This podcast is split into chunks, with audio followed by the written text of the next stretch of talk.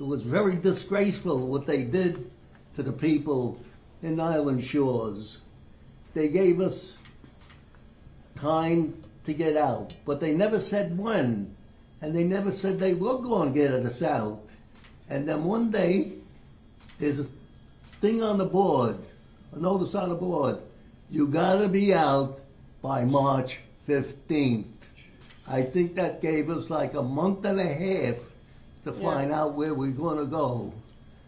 I thought my suitcases were gonna be on the curb because I'm not that fast. If it wasn't for my daughter, they would have been on the curb.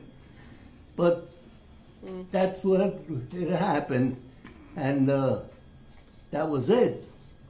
I said, no, no, no, no, you're not moving me. And they said, yes, yes, yes, we are. And it, uh, everything was done behind closed doors. Yeah. And we didn't have a chance to actually make any attempt to stop them because there wasn't enough time.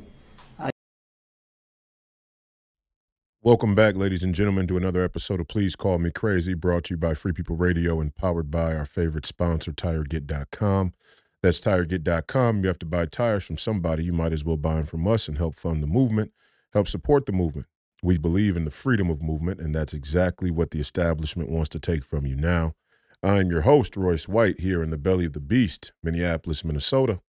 This is episode 163. I think we're about 5,000 downloads away from a million downloads. Uh, so that's exciting. Uh, we'll, we'll keep you up to date on that. Uh, at the end of the show here, we're going to premiere the new open for my Real America's Voice Saturday show, uh, the Royce White Show.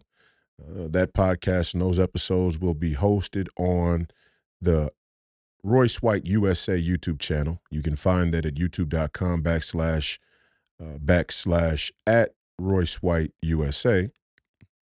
And we'll also have a new podcast channel that you'll start to see populate episodes from both the Royce White radio show, which is currently airing uh, Monday through Friday at, at 9 p.m. Eastern on the John Fredericks Radio Network, as well as the Royce White show, Saturday show. Um, and, and all of those audio episodes will be available if you listen to the podcast on the audio platforms. Uh, so we're we're we're opening up here a little bit, um, and and we still have plans for Hebrews and the Last Renaissance with AJ Barker. Um, the White House will will surely come as well. That'll be a Sunday show. So you know, in effect, you'll be able to listen to me Monday through Friday on on the radio, uh, on air, live. If you're listening listening to the radio, you'll be able to hear the replays back on the audio platforms as well as YouTube. And we have some really cool uh, audio videos for you with visualizers and, and, subtitles for those of you who like to follow along and, and have that option as well. Uh, for the radio shows, just audio, no video. Uh, and then you'll be able to listen to the Royce White Show on Sundays. And you'll be able to eventually listen to the White House, uh, which will be a full spectrum sort of war room type uh, political uh, political podcast on Sundays. Because we, we go 24 7. I mean, it doesn't bother me one bit. Uh, this is what I do, and, and I love to do it, and I love to enrich the conversation, and I love to help people critically think about their American citizenship and, and what it means to be a free person anywhere in the world. So, um, a lot coming, a, a, lot on the way, a lot starting to uh, build up in terms of, of content output. So, we appreciate you being here from the very beginning if you have been. Uh, we appreciate everybody in the InfoWars audience. We, we appreciate the entire War Room posse uh, and, and the, the War Room uh, for for streaming the episodes or streaming the podcast every night on on Gettr uh, and and also on Rumble. Grace Chong, Maureen Bannon, the great Steve Bannon, we appreciate your support. Um, we also appreciate those who still hear from the days of uh, me being on Fearless. we hope that the the Fearless podcast will return to its former glory and and not being just a, a sideshow that that covers uh, distractions and, and popular culture, but but certainly gets more focused on the political during an election year uh, and, and during a time where the prospect of world war has never been more imminent. And as I talked about on Fearless many times, the, the military industrial complex is, is the number one issue we should be worried about as American citizens because it's the number one institution uh, that, that means to bastardize your citizenship. And no greater example here than this opening video. You got a 95 year old Korean war vet who is being uh, basically uh, forced out of his home, or, or they attempted to force out of his home uh, to to accommodate uh, this this illegal immigration, this illegal invasion uh, through our southern border, and they wanted to take his living quarters, his his home, and and use it in a sort of eminent domain uh, scenario to to accommodate the housing of illegal immigrants. I mean, this is how they're going to treat your military veterans. This is how they're going to treat the, the the men and women who go and fight there in Russia, or who go and fight there in, in the Middle East theater, or who go and fight there in the South China Sea. This is how they really plan to treat. This is what they really think of you. This is really what, what they think of our troops. And it's not just the Democrats, it's the Uniparty as a whole. The Uniparty as a collective has failed to give our troops, our veterans, uh, proper care and support. Imagine what we could do with $180 billion for our veterans like this man, 95 year old Korean vet, Korean war vet. But instead, instead, we use the, the, the bully pulpit, we use the power there in D.C. to, to further make this man's life a living hell. And we want to take the little bit he has. I mean, the, the man probably has a, a very uh, modest little apartment. And I'm not saying there's anything wrong with having a modest living quarters or things like that. Uh, we we make do with what we can, and we appreciate and are grateful for what we have. But but the little bit that he does have, they want to come and take from him. I mean, they're not done. That's why on the radio show, the Royce White Radio Show, I play songs like Bill Withers, "Use Me Up." It all has a political meaning. Now, in that instance, Bill Withers is obviously talking about a relationship with his woman, but but your relationship with your federal government seems to be not much different. I made the example on, on I think it was episode 162 uh, that that the federal government is is a classic pimp, a pimp, and we're out walking walking the stroll, all of us, all of our uh, American citizens, all across the country, all around the world, wherever we may be, we're out working, getting walking around money being sold a dream, being lied to by the federal government. We got to put an end to it. So uh, today we're starting off the show with a few videos. I have a few videos for you.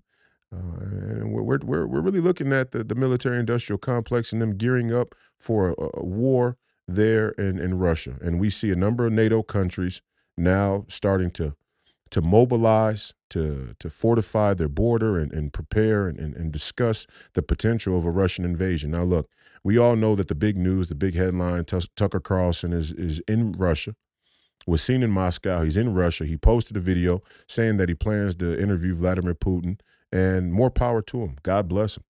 If you watch the show, you know Tucker and I don't agree on everything, and, and we shouldn't all agree on everything. That wouldn't be a healthy discourse. However, I'm very proud of Tucker for for going to interview Vladimir Putin in this most most uh, precarious time in, in, in world history. We're on the verge of an all out war, a full scale kinetic war with another uh, nuclear superpower, and there are no peace talks. There are no, there are no negotiations. There are no communications whatsoever. We're fully committed, almost obsessed with, with some victory that we can't even measure. Which one of these uh, political elites have come to the podium and, and told you what victory is going to look like. Well, a few of them actually have. A few of them have actually been brazen enough to tell you that victory is to reclaim every territory that Russia has taken, including Crimea, which will almost certainly end in, in some type of small nuclear uh, exchange, and, and which puts who in danger? Who's who's the first line of defense? All these NATO countries who we sort of protect. We're going to get into that much more uh, throughout the throughout the episode here. Um, but but really, I want to I want to start there. I mean, I, I don't think there's anything more uh, pertinent to discuss. We sold the dream. The post World War the post World War II democratic liberal order was us selling a dream that we could a offer a, a structure of government, a framework of government and and more importantly, uh, a framework of, of citizenship uh, that that would that would help foster prosperity and freedom and democracy all around the world. And that a good a good segue uh, from whatever former structure of government was held by nations around the world would be changing over to the United States dollar as the world's reserve currency. And, and through this economic hegemony, we would be able to leverage international markets, goods, services, so on and so forth, to facilitate this, this great change, this great shift to a democratic, rules based order. And there was another catch. There, there was another portion to the deal. And the other portion to the deal was wherever our dollar is, our military will be there to defend you. And so we offered people two things. We offered people the chance at at, at freedom that was wrapped in a, a, a promise for uh, material prosperity. So in effect, we were offering them modernity, and, and really we were often offering them radical materialism, and, and we couldn't make good on the material promise. And then to make matters worse, to add insult to injury, to put salt in an open wound, we can't even make good on the security promises, which is why the, the European nations now, like Italy, are saying that they're going to mobilize their own response there against the Houthis, if need be, to secure their own trading uh, and, and, and national interest there in the region. Because the American military has failed to, to has failed to stop the the threat, has failed to to manage the crisis. How embarrassing. How embarrassing. In one sense, it's embarrassing, but in another sense, uh, well, first and foremost, it is embarrassing. It's embarrassing because we have world leaders that have have promoted, have have propagandized, have have self-aggrandized, have have hyped up the ability of the American military to defend the empire. And here we are, we can't even stop the Houthis. If we can, what are we waiting for? Are we waiting because uh, we we're worried about about the public consensus on on the the projection of power and strength uh, of the military? Of course we're not. I mean, we're already there covering for Israel so they can bomb uh, Gaza into a parking lot. And the American people have very, very little protest against that. I mean, very, very little protest. I mean, I know, you know, they organize this sort of uh, Marxist leech on sort of anti Israel protest from the left across campuses and, and across the country and, you know, blah, blah, blah. What are they willing to sacrifice to actually stop the war effort there in Palestine? Not much. Certainly not what they were willing to sacrifice there in the 60s when the last anti war protest took place, which, by the way, uh, played an instrumental uh, role in, in in bringing the Vietnam War to a halt, which we lost in, in in very embarrassing fashion. So, I mean, this has all been seen before, but but we don't have the same type of of of, of civic duty and sentiment for civic duty that we had back then, not by a long shot. So, don't tell me that we're not we're not striking back and dealing with the Houthi issue because of of American public consensus. And don't tell me we're doing it because we're thinking America first and we're reprioritizing our, our, our uh, use of, of resources, because that wouldn't be honest. No, I think we're actually having a bit of a, a logistical military problem with the Houthis there in that region. And I also think that we have a leader who's not too sharp. And I think the people behind him aren't as sharp as they think they are either. Well, some people would say they're not as sharp as they think they are. Some people would argue that they're sharper than we assume they are, and that all of this is by design. And you can make a very good case for that. But either way, it's the same net result. And even more importantly, is what is the answer? What is the answer for us as American citizens when we can't tell who's doing what? Simple. You got to get somewhere. You got you got to get back to a home base. You got to get back to a level. You got to get back grounded. You got to get yourself to a place where you can think clearly. You got to get yourself to a place where you can reassess. You don't start new wars, you don't escalate wars in the middle of the chaos, especially if you can help it, if you have another choice. And we have a choice. We don't have to try and continue to project strength the strength of the post World War II democratic liberal order all around the world when when when in fact all of these countries know what our weakness is. All of these countries know what our weakness is. Our weakness, first and foremost, is that we are no longer a, a, a reliable source of our manufacturing needs. That is the single greatest weakness to our nation today. And what we think we can do is print a bunch of phony money enough to appease the military industrial complex and contractors to cover uh, until we can what uh, bomb these people into submission? And let and, and then they'll allow us to renegotiate or, or restructure the entire global economy? That's what they think they can do. I, I hope you understand what you're looking at.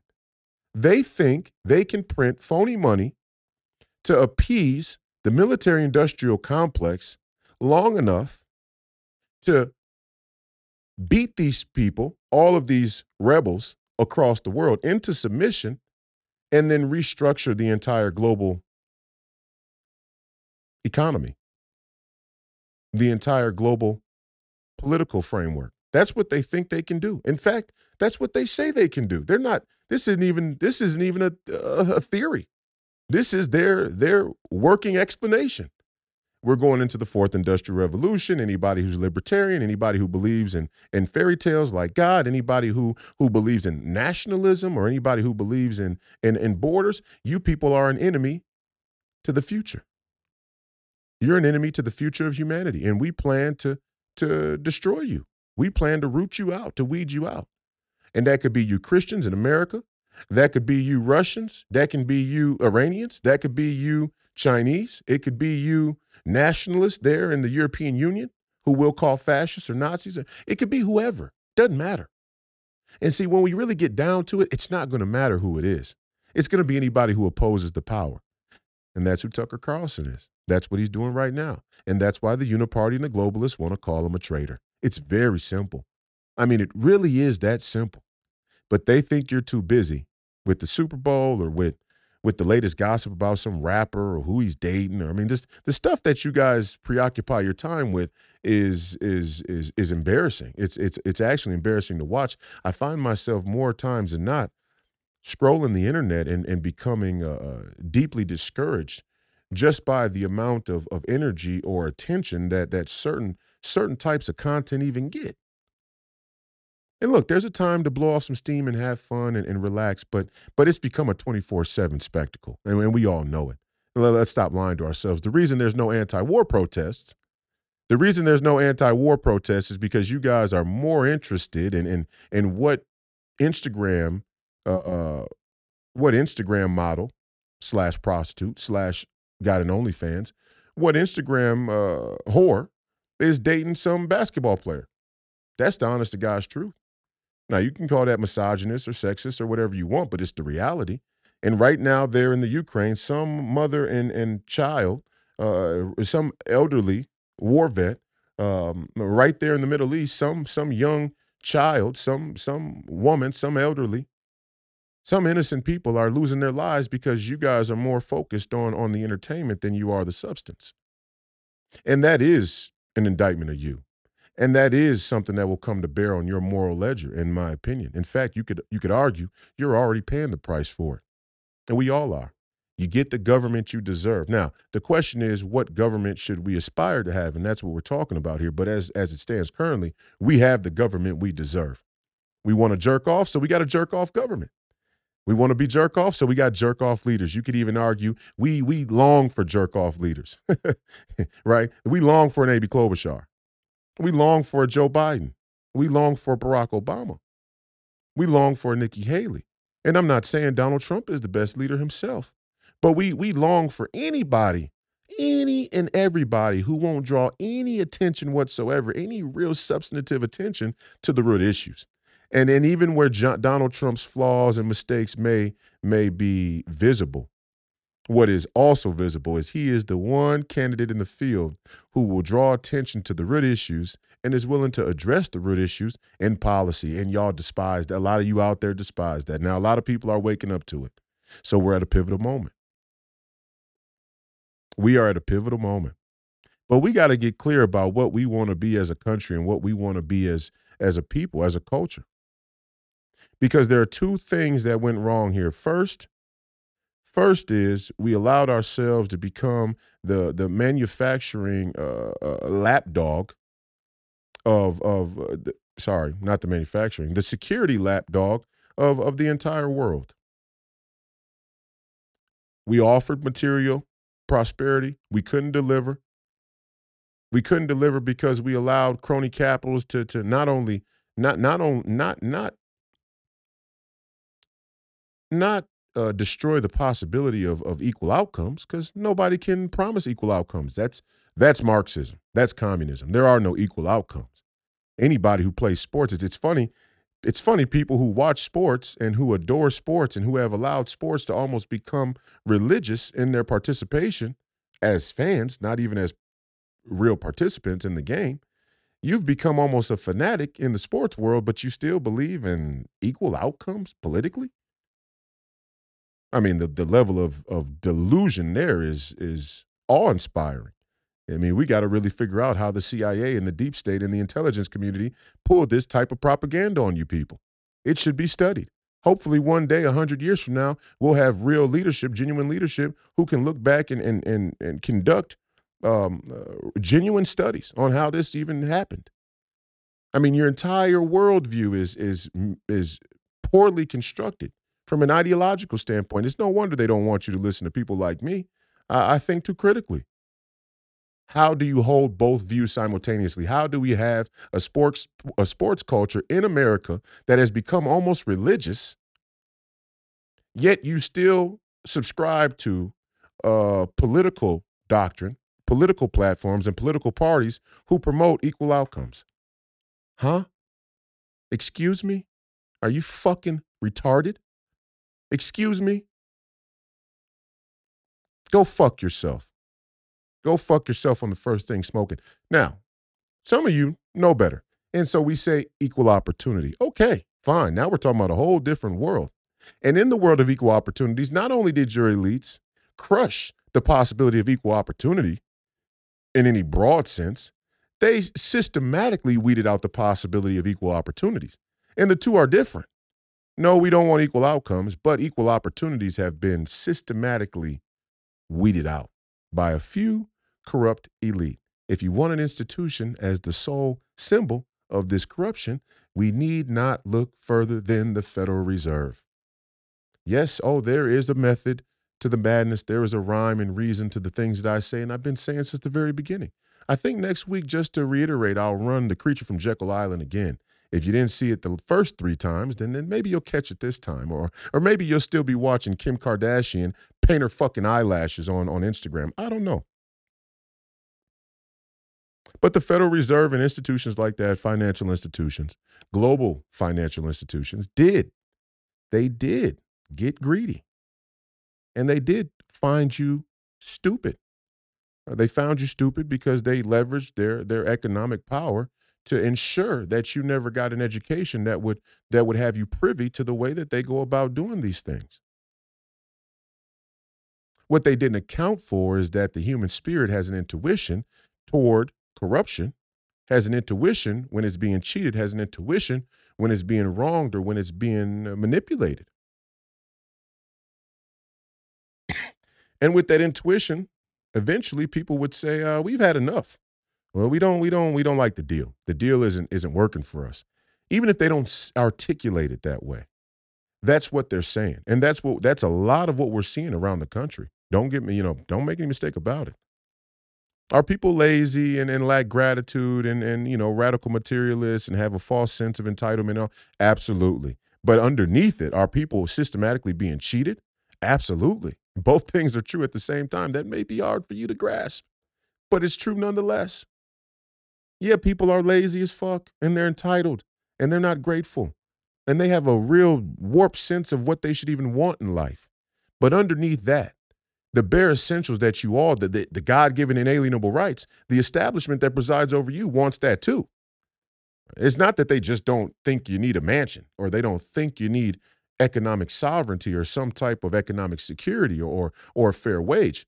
No, no, no. They don't think that you really need water because they don't really like human beings in the first place. And to them, you being a class or two below they, but below them, uh, you know, almost makes you not human at all. And I don't even mean to say not human because they really don't even view themselves as human. Some of them. They don't even like humanity. And they're not too shy about saying that either. So we got a wide spectrum of, of different shit going on here, but it all comes back to the same root issue. the distraction is good. You're not paying close enough attention. And these people plan big plans. They have big plans, big agendas that they're rolling out and they're moving forward with. And they're just banking on the fact that you're not paying attention.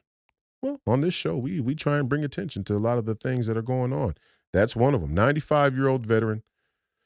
For all you neocon, back the troops, uh, conservatives, 95 year old Korean veteran, this is what they plan to do. And this ain't new. And this ain't just Democrats. This is Republicans and Democrats alike. And it's conservatives and neocons as well. You think the neo you think the neocons don't know how our veterans are being treated? You think the you think the neocons are going out of their way to to to to leverage their their power to leverage the intelligence community or the deep state to to provide for for the veterans? Oh, give me a break. what what what crazy uh, fantasy uh, virtual reality are you living in? What what what propagandized puppet theater political reality are you living in? These neocon warhawks don't give a shit about the veterans. Give me a break. Okay two things happened. One, we said we would provide material prosperity. We didn't deliver on that promise. But number two, we said we would provide security. And now we're starting not to be able to deliver on that promise. And the two working together will be the fall of the empire. Understand the material promise, people can justify. But when you lose that sense of security, people start to really question the material promise as well. and that's what we're seeing right now all across the world, though. It's not just here in America. See, here in America, they get off cheap with you because you don't really have any real security problems to begin with. I mean, they can make you feel like you're going to get carjacked every time you go to your car, but that's not reality. And trust me, if that was the reality, you wouldn't be so comfortable with the distractions you live with every day. I mean, if it was really so bad out here that that every time you went to your car, you had to worry about being carjacked and, and assaulted or killed, trust me, your whole attitude, your whole demeanor would change. I mean, you'd walk like there are predators on the on the loose. You don't really walk like that. I mean, crime is down from the 90s. That's a statistical fact. Crime is not as bad today as it was in the 90s. And I don't think the culture is better today than it was in the 90s. That's not a sign of the improvement of culture. It is a testament that, uh, let's say, even as the culture has decayed, people have uh, uh, have less of an interest in in losing their life. I'd say, which is strange because a lot of people show that they're less interested in their life than ever before. But hey, I mean, crime is down. Maybe people don't want to, don't even aspire to have more. I don't know what it is. But statistically speaking, violent crime is down. It's, it's lower than it was in the 90s. And I grew up in the 90s. So I remember in the 90s how, how violent uh, things, things got. Um, and a lot of that, I mean, I, I showed the, the clip of, of Ice Cube I posted the, the, clip or reposted the clip on Twitter of Ice Cube talking about the CIA and, and the CIA's role in, in gangster rap and, and the intelligence community using gangster rap to feed the prison system and, and, and how that whole thing uh, went down. And I, I tend to agree. And I'm proud of Ice Cube for saying it. It doesn't benefit him to say that. He's one of the uh, father figures of, of modern day hip hop and, and rap music, and even more specifically, gangster rap. I mean, NWA was kind of the inception of gangster rap. So for him to say it is a, very genuine and authentic and, and honest thing for, for him to do. Praise be to God. We need more leaders like him. But the point I'm making is the emergence of that was around the 1990s. So you can you can see why there was such a spike in, in violent crime and, and, and spe- specifically in inner cities. Uh, but it had ramifications around the country in, in the 90s. Gangster rap played a role. Well, crime is down now. So again, my point is you don't really live in the jungle you think you live in. Now, it could get worse and it could get worse overnight. And, and we don't know who these undocumented illegal immigrants are coming across the border. Let's pray that it's not a coordinated invasion that that will soon become some type of of insurgency. Because then, for the first time, probably in your life uh, or in recent memory, you will know what it's like to live in an actual jungle. You will know what it's like to live there in the Middle East, in Fallujah. You will know what it's like to live there in, in Kurd territory. You will know what it's like to live in, in a sort of uh, anything goes, no rules type of, of society. And a lot of you won't be ready for that. So you better make your plans now. You better start preparing now, and you better do what you can to change that circumstance before it comes to bear, because it could come and it could come overnight. When things go bad, they go bad quick and then all at once. So we offered people prosperity, material prosperity, then we offered people security, and now we're failing on both promises. But it's not just here at home, it's also there on the world stage. And, and the, the telltale sign is that these countries in the Arab world are deciding to to switch over to the BRICS economic hegemony. That's the telltale sign. That's the canary in the coal mine. Because for a long time we had uh, nego, you know, we we we we we fathom ourselves so much smarter than the Arabs, so much smarter than the Muslims you know, we like to depict and we like to think of the Muslims as as these uh, uneducated, unsophisticated, un un um, uncultured heathens. And and this is a grave, grave error. Grave, grave error. Big mistake. Oh my, what a big mistake we made.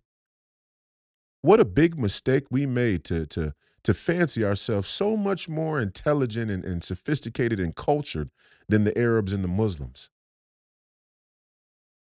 What a mistake we what a mistake you made there. Neocons, Ronald Reagan, in the White House meeting with the Mujahideen. We thought we could control these people. we thought we were so fucking smart, didn't we? But now we see that there is a sort of uh, asymmetrical culture war taking place there that that we in fact are losing. And we are losing. I mean, all of you who want to say, look, you can't continue to project strength when people know your weakness. one of our weaknesses, like I said, is the manufacturing, obviously, but, but another one is the energy. And at least our leaders, whether true or not, whether real or not, our, our leaders are interested in a narrative that suggests that we need the energy or we need the geographical significance of the region there in the Middle East, whether it's for international commerce or it's just the oil flat out. That's a weakness. And it's a weakness that the Arabs know. It's a weakness that the Muslims know, that they hold over us. And so while we thought that we were we were uh, bullying them into submission with with more sophisticated science and technology and military prowess, while we we thought we were we were uh, sort of tricking them with with all of our esoteric uh, geopolitical jargon, and we, we thought we were uh, pulling a fast one, uh, maybe they were pulling a fast one on us. Maybe they were just letting us think that we were running the show while they built up their own scientific and technological uh, capacity. Now we got the Houthis saying that they can uh, respond to Italy to, for stepping up and, and, and you know threatening to, to mobilize their own uh, European uh, response to, to what's going on there in the region. Now the Houthis are, are saying that they can they can retaliate on Italy? Huh. Or maybe they're getting backed by other people. Well, those other people have been getting backed by us, and, and ipso facto, if, if if all of these countries, let's say, have a have a support system like Russia or China, then it, the the whole relationship between us and and the other members, the other permanent members on the United States sorry, the United Nations Security Council comes into question.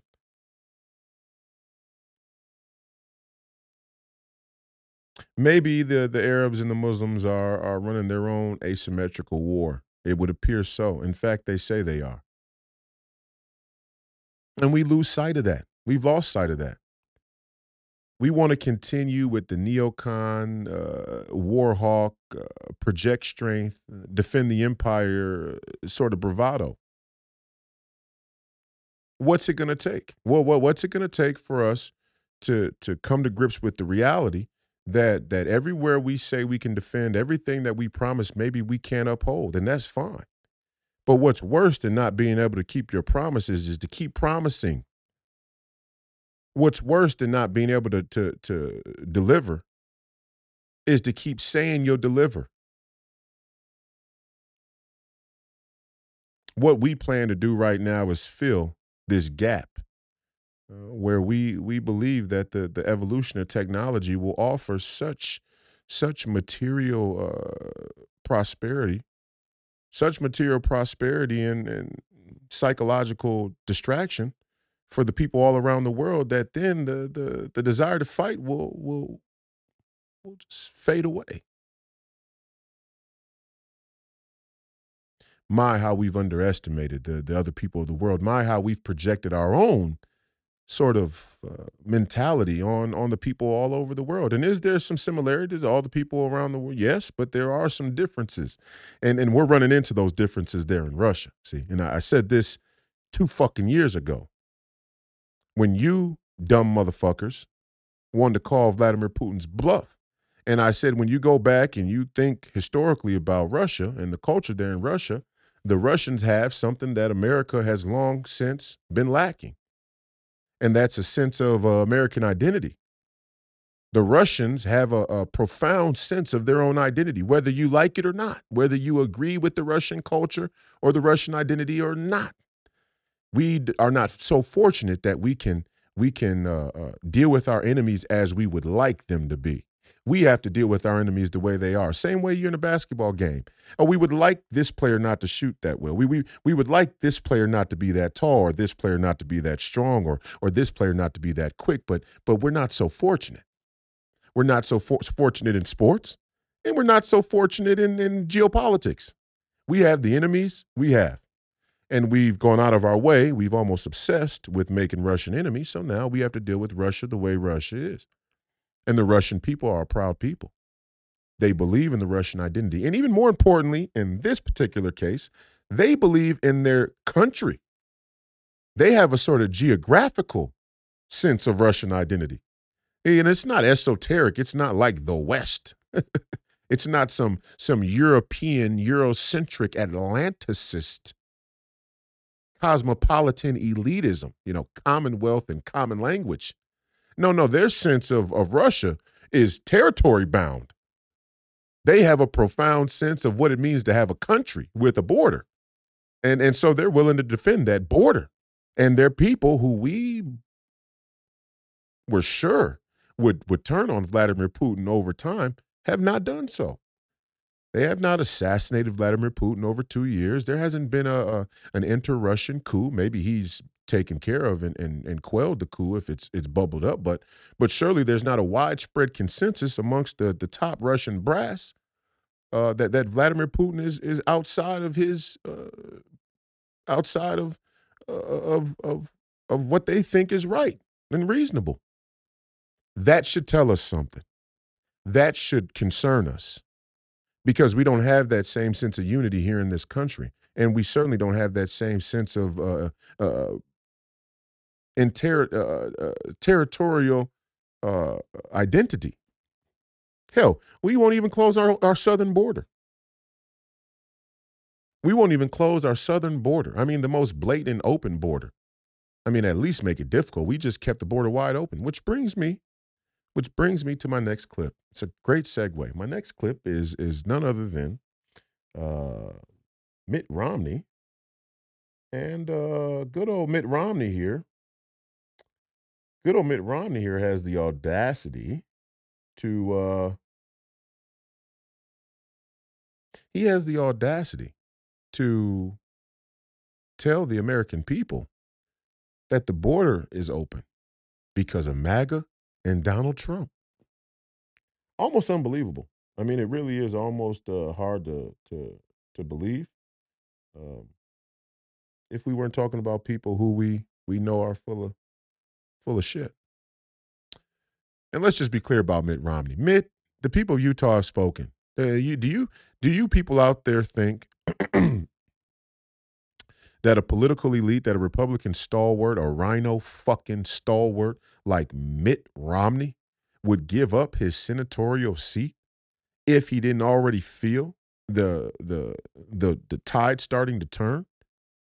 He knows they've done the, the you know they've done the polling, they've they've done all of the you know all of the investigation there's been the the uh, election committees and special you know all the other shit that Mitt Romney and his his war chest of, of ill-gotten gains can pay for they they know exactly what the chances of him winning, winning are slim and that's why the great Trent Staggs is, is now running as America Firster there in Utah. The people Utah have spoken. They want Mitt Romney out. He was polling so far uh, his his approval rating was so shit. He ran for the hills, and on his way out, he's going to make peace with the Democrats, and then you'll even see a Mitt Romney probably turning, become a fucking Democrat. That wouldn't shock. Would that shock any of us? Would it shock any of us if Mitt fucking Romney? You woke up tomorrow, Mitt Romney was a fucking Democrat. That wouldn't shock me one bit. I don't think it would shock many of you. So here's Mitt Romney in, in true Mitt Romney fashion saying that Donald Trump and MAGA are responsible for the border. Listen to this. I mean, it's almost it's almost uh, unbelievable. I think the border is a very important issue for uh, Donald Trump, uh, and the fact that he would communicate to uh, Republican senators and congresspeople that he doesn't want us to solve the border problem because he wants to blame uh, Biden for it is uh, is really appalling. But the but the reality is that that uh, we have a crisis at the border. The American people are suffering as a result of uh, what's happening at the border, uh, and someone running for president ought to try and get the you know the problem solved as opposed to saying, "Hey, save that problem. Don't solve it. let me take credit for solving it later." Now, is that really what Donald Trump was saying? I mean, Mitt, how stupid do you think we? I see all these mealy mouth motherfuckers think they're so smart. I mean, and they're kind of just mocking you, I and that's why that's why his approval rate that right there is why Mitt Romney's approval rating in Utah went to shit because of how he talks. He talks to people like they're fucking stupid, you know. And and you know, take you and your fucking, you know, your fucking Brooks Brothers suit and your fucking, you know, uh, comb back fucking uh, you know insurance salesman fucking speech uh, and your little fucking American flag pin or whatever other source of, of Ivy League uh, elitism, uh, uh, you know, academic elitism you want to try and put your little lapel pin, take it and shove it up your fucking ass, Mitt. You're full of shit. We know you're full of shit. You're a liar. That's not what Donald Trump meant. You know it's not what Donald Trump meant.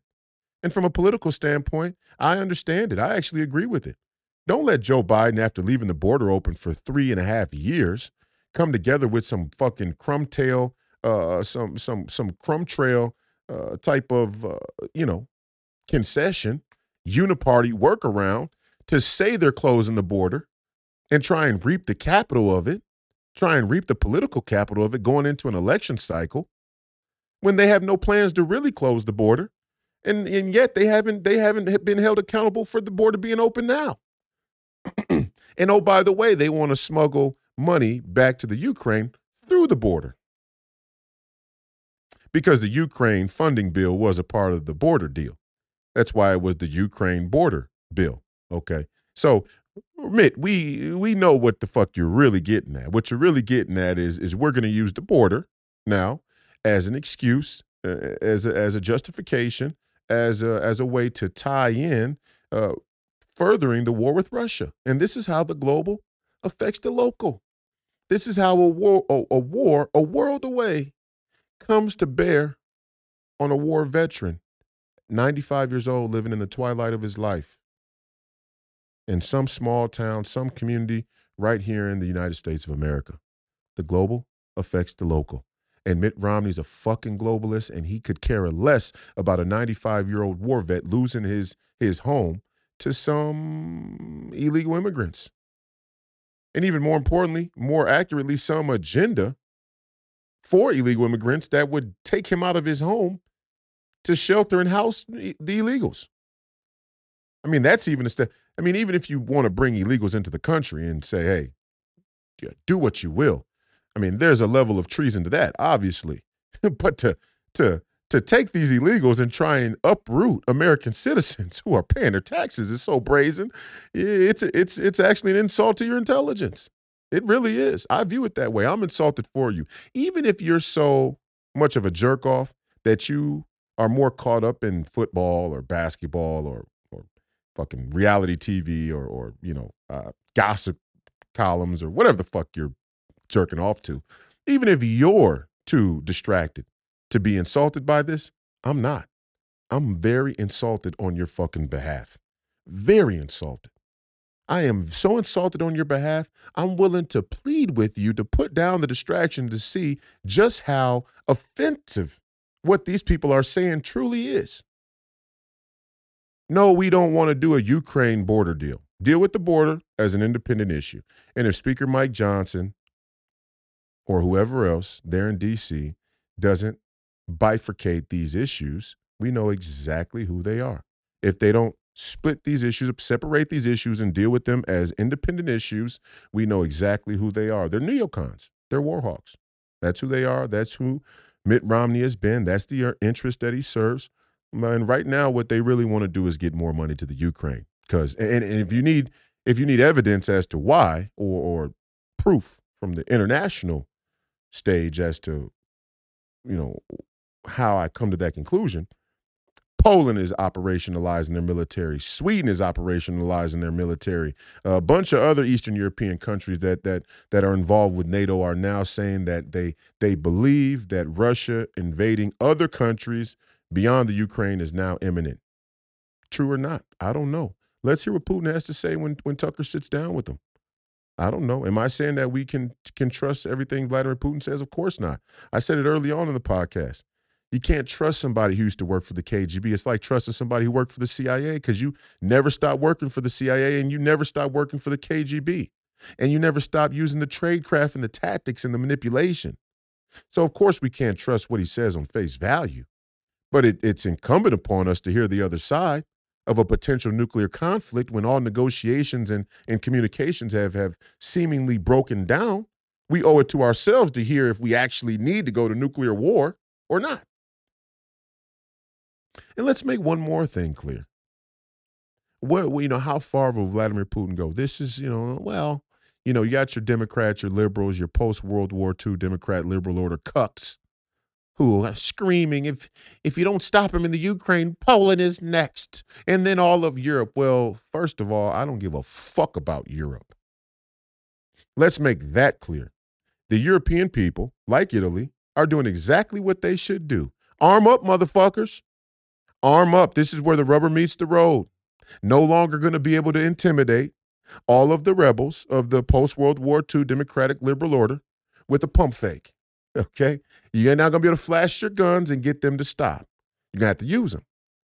And because you have to use them, that means that the American military's thin veneer of, of, of geopolitical stability that, that, that is both uh, military power, no doubt, but also the way that mm, international business is done through the US dollar. All of that's starting to come into uh, tipping point.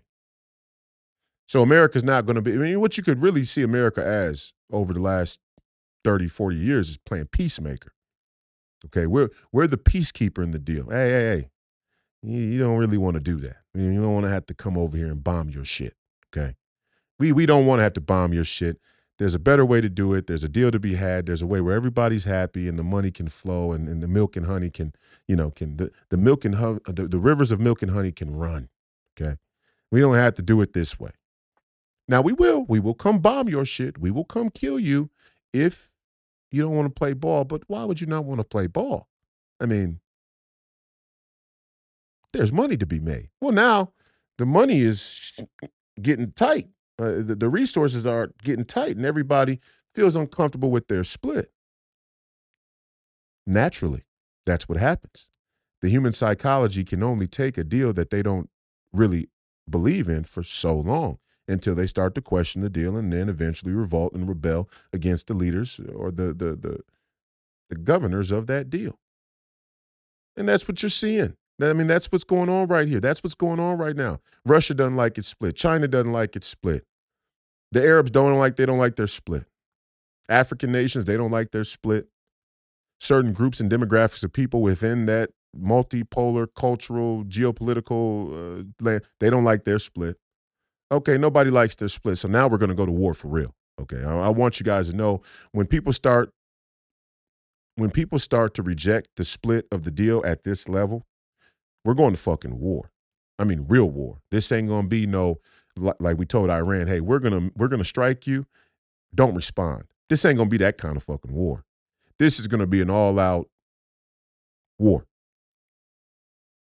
And so that's why Mitt Romney need that. You know, they still think that they can bully the Russians. These people are totally delusional because, see, in their mind, they think that this sort of academic elitism that they develop through these these European common language, Commonwealth, uh, good old boys clubs, is actually uh, has as much juice as as the Russian identity. And what they fail to realize is that their culture, our culture in the West, is watered down when when compared to the Russian culture. And it's extremely watered down when when compared to the Chinese culture, the CCP and the and the Chinese culture, extremely watered down. And what they fail to embrace is that the ideas, the the philosophical and intellectual underpinnings of American citizenship is actually much more profound than any number of years that these cultures uh, had ahead of us but we won't embrace those things. See, we, we want to play. We want we want our cake and eat it too. We we want both sides of the, of the same coin. We want to be able to reject what it means to be an American American and fight people who have a profound sense of their own national and ethnic identity. That's how fucking brazen. That's how arrogant these motherfuckers are. That's how that's how arrogant uh, Mitt Romney is with this smug fucking look on his. Look at that smug fucking look. And you guys have a problem with my profanity, but you'll follow this smug motherfucker. And although the people of Utah have rallied and spoken, in their approval of this fucking Finocchio is finally where it should be, it's still an indictment of you that this motherfucker was able to win there in the first place. See, because we, I mean, I mean, me, people like me, where I come from, we would have never voted for this motherfucker to begin with. In fact, a lot of black people, I don't think vote. And that's another thing we need to uncover. I think they're lying. I think they're using the census and the number of black people in this country to justify rigged elections. I don't think black people are actually voting like they say they are, but we'll deal with that another day. This smug motherfucker thinks he's so smart he thinks he's so so clever that the Russians are going to just bow down. That that eventually the Russians will say, "Hey, you know what? Yeah, forget it." Do I know what the Russians' end goal is? I don't know. I, I honestly don't. I don't. Do I think that the entire continental Europe is in danger? Could be. I don't know. I honestly, I can't say. You know, feel free look in the comments. You know, I'm open to to people's uh, ideas. I don't think that Vladimir Putin wants to go all the way to France and Germany and and and all the way to Great Britain. The great the British Empire and the Russians have been in a war, an asymmetric war for 200 years called the Great Game. So this isn't new. Now, does Vladimir Putin want to reconstruct the former Soviet Union? I could see that being a reality. I could certainly see that being a reality. The question is, does he have the juice to do it? I don't know. I don't. I don't know. I don't know. But first off, it's not for me to fucking figure out. It's not for me to figure out. It's not for us to deal with. Let the other con let let them fight each other. Same thing in the Middle East. It's not for us to defend the entire world. Because number one, we can't do it. But number two, it's just not right. A nation with no boundaries, a nation with no borders, is a nation who has no no control, no maturity to its ambitions. And if your ambitions know no bounds, you think you're God. We're not God. Mitt Romney, you're not God. And that's what you got to get get get square. That's what you got to get sorted out. You're not God. We're not God. A man who has no limits on his ambitions believes he's God. And that's going to be a problem. And right now, it's going to be a problem for you and you and you and you and all of you watching. their lack of boundaries, their lack of of limits on their own ambitions is now going to become a problem for you. And it may become a bigger problem than you ever could have imagined or ever really been ready for, prepared for. I mean, imagine a nuclear war. We don't know what these people have. What does it mean to be America first? It means we're not sending another hundred fucking billion dollars to the Ukraine when our own power grid isn't even uh, up to date. I mean, think of that. They want you to send you more of your money to defend the territorial integrity of the Ukraine, and the American power grid is outdated. The power grid. I mean, the, the I mean, all of you people who live north of, uh, I don't know, let's say uh, Oklahoma. Okay, everybody who lives north of Oklahoma, all you motherfuckers are dead meat, and maybe that's what they want. I don't know. Maybe they think they can still, uh, you know, run the military and and certain aspects of, of the power structure of the United States of America and the federal government and and certain uh, government agencies and, and, essential, you know, remember essential workers. Remember, remember that's remember that that whole classification, essential workers. Uh, maybe they think they can still run the essential thing if if half of you motherfuckers uh, freeze to death in the fucking winter cold. Would that surprise you to, to find out that your leaders don't give a fuck if you starve or freeze to death? Because if, if that would shock you, you need to ask yourself why in the fuck would we send more money to the Ukraine before our own power grid gets the, the much needed update and, and, and security and infrastructural uh, improvement that it needs? Does that make me a conspiracy theorist or extremist? Are you fucking chill ass Democrats out there really willing to say that me being more interested in the power grid that affects every single American citizen is much more important, is much more of a priority than sending another 100 billion, 200 billion, a trillion dollars to the Ukraine? Are you really willing to say that? See, because I'm going to make you say it in front of your constituents, and your constituents may not know that that's the question yet, but the day is soon coming when they will know. And the priority, the duty of American citizens, America First candidates, and other supporters out there in your communities, wherever you are, the duty and priority of us is to make that question known before the results come to bear. Because when the results come, even the people who promulgated the scam aren't going to be ready for the way it really is. I mean, that's the way things go down. The Marxists and the communists who help facilitate the transition of power always think they're going to be there to get the milk and honey at the end. And some more intelligent, more clever, more organized, more ruthless uh, leader lines them up and they shoot them in the back of the head. Because, I mean, once the deal is done, we don't need agitators. We don't need people with ideas. We need people who are demoralized. They're easier to control. But not not to fear. We're going to make sure that the question goes right before the American people, bright, bright light before the American people, well before this this this agenda gets rolling downhill too much. And that is the question. Is the American power grid that is currently currently, I mean right now today, our power grid is out of date. Is sending $100 billion to the Ukraine more important than the United States power grid? If your answer is no, then you're an America firster. You're not a fascist. You're not a Nazi. You're not a racist. You're not a conspiracy theorist. You are a logical, sane, reasonable American citizen. The American power grid is the priority. The American energy supply is the priority. The American food supply is the priority. The American antibiotic supply and, and supply chain is the priority. The American rubber supply is the the American steel supply is the priority. These the, the border is a priority. Yes, the border is a priority, but it's not a priority we're going to tie together with the Ukraine.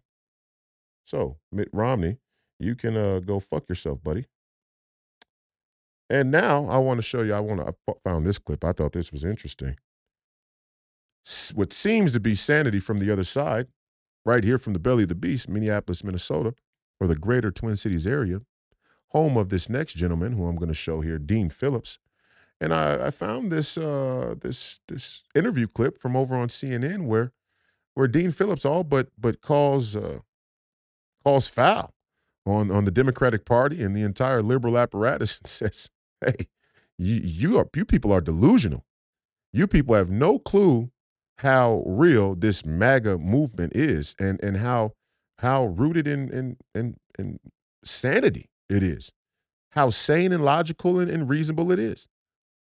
Now, is Dean doing this uh, out of genuine? I wouldn't believe so. I don't trust Dean Phillips. Um, I know people who know him. They say he's a decent guy, and they also say that his politics very. He, he's he's a politician's politician, but he's a little bit younger than Romney. He's a little bit closer to the street. He's a little bit better at what he does. This guy, this is a dangerous motherfucker. I want you guys to understand this. And now Dean Phillips, just like Mitt Romney, just like anybody else, has the chance to see the truth and do the Lord's work, do what's good and right for the people. So I'm not saying these people are in a, a final or fixed position. As it stands today, I do not trust a word that comes out of Dean Phillips' mouth because I've seen on important issues him fold and lean towards the status quo and the establishment. And I know for a fact that his sort, sort just his personality type. I mean, I can listen to the if your slogan is everybody's invited, fuck off. Not because everybody shouldn't be invited, because that's just too corny of a slogan for anybody to take serious. It's too it's too political. And and and my point with Dean is, you know, Dean strikes me as a kind of person who will say one thing in private and he'll say another thing in public. And we don't want any more people like that. We want the people who say the shit in in public that they say in private. And that's why a person who cusses or flies off the handle, uh, like a Donald Trump sometimes, I'm more comfortable with. I'm more comfortable with the idea that you're the same fucking asshole in private that you are in public, rather than you having two completely different views of the world and you bending to whatever's politically expedient, whatever's beneficial to you. But here is Dean saying something I would 100% agree with, although I don't believe it to be genuine from his from his end of things.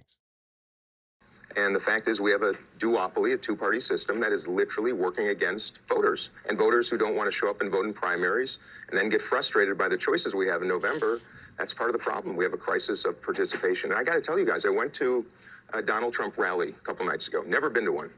Uh, I had an event across the street. I saw the line of people waiting in the cold for hours. And I thought, what the heck? You know, I'm going to be a leader who actually invites people, doesn't condemn them. Met probably 50 Trump people waiting in line every single one of them thoughtful, hospitable, friendly, all of them so frustrated that they feel nobody's listening to them but Donald Trump. A diverse crowd, people who had never been to a Trump event before. My party is completely delusional right now. And somebody had to wake us up. And if that's my job, so be it. You would rather. And she goes on to say, "You you you would rather Donald Trump be in office than uh, than Joe Biden." And then that's why obviously where Dean Phillips is going to um, diverted. And you guys got to realize that don't get it twisted. Joe Biden is on the hot seat. Okay.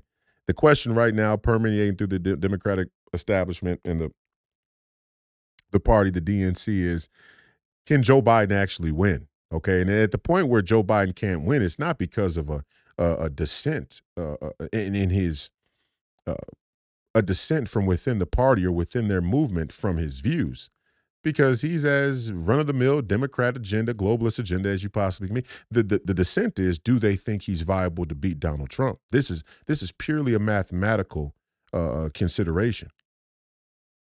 And so, in the event that Joe Biden can't beat Donald Trump, uh, they got a guy like Dean Phillips, young, uh, decent looking, Jewish man, well spoken, self made to some degree. Family comes from money you know, has done well in business, is probably one of the richest people in the Congress. And, and now he might be the guy that they that they pick to stand in the gap. And, they'll save Gavin Newsom for later because Gavin Newsom has youth on his side. And so Gavin Newsom can hold out for four years. They they can use the deep state and the intelligence community to try and stifle Donald Trump enough, maybe they think, um, to where they can wait this last Donald Trump wave out, and they can bring Gavin Newsom, uh, the you know the, the the great white liberal hope, uh, in four years from now, three years from now, really, it'd be about three years before he's he's uh, running. So they got plans. I mean, they got plans and they got contingencies, and, and you're seeing different people come out from all walks of life. The, the point that's being made, the point that I made in showing the video is at least the establishment knows that you all, the War Room Posse and the MAGA movement, is not to be trifled with. You all have real power. You're not some small fringe. You're not some some bullshit can, uh, contingency. You're not people that they can any that they can that they can continue to write off as conspiracy theorists and as crazy uh, Christian Bible thumping racists. That that narrative is changing right now before your very eyes. When Dean Phillips goes on CNN and says these people are reasonable, they're switching the narrative. Now on paper, in the in the Council on Domestic Terrorism, they still outline you as the threat. On the official documentation, you're still the fucking threat. But the narrative, the propaganda ain't gonna ain't gonna that that dog won't hunt. That dog won't hunt, and I am so proud that I live in this moment in American history where the American people have seen enough, have got wise to enough, are aware of the scam and the propaganda to make the establishment change their narrative in real time. That is a victory. That is a victory. That's a sign of good things to come. We have to continue on. That's it for me. Uh, there's been another episode of Please Call Me Crazy. To end here, I want to I want to preview Tucker Carlson's video explaining his interview coming up with Vladimir Putin, uh, and then after that, I'm going to show you the new open for the Royce White Show on Real America's Voice, which will be premiering this Saturday. Um, and we'll come back and tell you more about that on Friday. Uh, but yeah, on Real America's Voice this weekend, the Royce White Show will premiere episode one. Uh, and we'll be right there in the lineup with the great Steve Bannon in the War Room. Uh, so I'm very excited about that. I'm proud of that. Thank you to Real America's Voice. Thank you to the great John Fredericks for allowing us to have the Royce White Radio Show Monday through Friday, 9 p.m. Eastern on the John Fredericks Radio Network. Thank you to all of you uh, out there in the audience. We appreciate your feedback and your support. Visit freepeopleradio.com to find out where you can watch and listen to the podcast, as well as follow us on social media. You can visit our store through that website. You can also go straight to the store at freepeopleradio.store. Visit roycewhite.us. It's my Senate website. Make a donation if you can. Obviously, I'm fighting against big and powerful people such as Dean Phillips, who can fund their own their their entire campaign uh, out of their own their own personal finances. Um, but you know, there is no donor money out there. There is no big corporate money that I would even go get, even if it was out there. I don't want to sit with these people. I don't want to promise these people a motherfucking thing because I know it won't be in your best interest. So go to the website, uh, make a small dollar donation if you can, but become familiar with the, the Senate campaign. The Senate store will be up soon, so you can purchase merchandise um, for the campaign, T-shirts and know, you know memorabilia and whatnot. Um, what else? What else? Oh, we're on all audio platforms. And one last thing um, the radio show and the Royce White show will be on a new audio platform channel um, entitled The Royce White Show. So you'll see Please Call Me Crazy there on Apple, but you'll also see The Royce White Show. And on that channel, you'll have the combination of the the radio show, the week, the the daily uh, radio show, uh, the weekday radio show, Monday through Friday radio show, as well as the Real America's Voice, Royce White Show, all in one audio platform. And you'll be able to listen back uh, to the episodes there, as well as here on YouTube um, at Royce White USA, youtube.com backslash at Royce White USA for the replay on those um, pieces of content. And I think on my Rumble page, we're going to put everything on one page. We're going to make one big playlist and put everything on one page because uh, we're much we're much uh, safer on Rumble than we are on the other platforms. So that's it for me. I hope you enjoyed the show. Um, war is coming, and we got to be vigilant. We got to be smart. We got to start to think more critical than we ever have before. We appreciate your listenership and your viewership today and in the future. Uh, the fight continues. Don't die a jerk off. And as always, Godspeed. I will be your shield in the fiercest battle. I'll defend you from all these arrows and the sword I wield will keep you from danger. Let me be your shield. Royce White is speaking truth to power. We will not give up a single rank You know I'm always gonna talk about the real things. Okay. Free the Uyghurs. If I'm gonna die, I'll die now, right here fighting you. Let me be your shield, let me be your shield. What's wrong in this country is our sense of American citizenship is lost. It's lost in convenience. Let me be your shield, let me be Convenience will be the death of freedom. This is my show. And on my show, I control the conversation.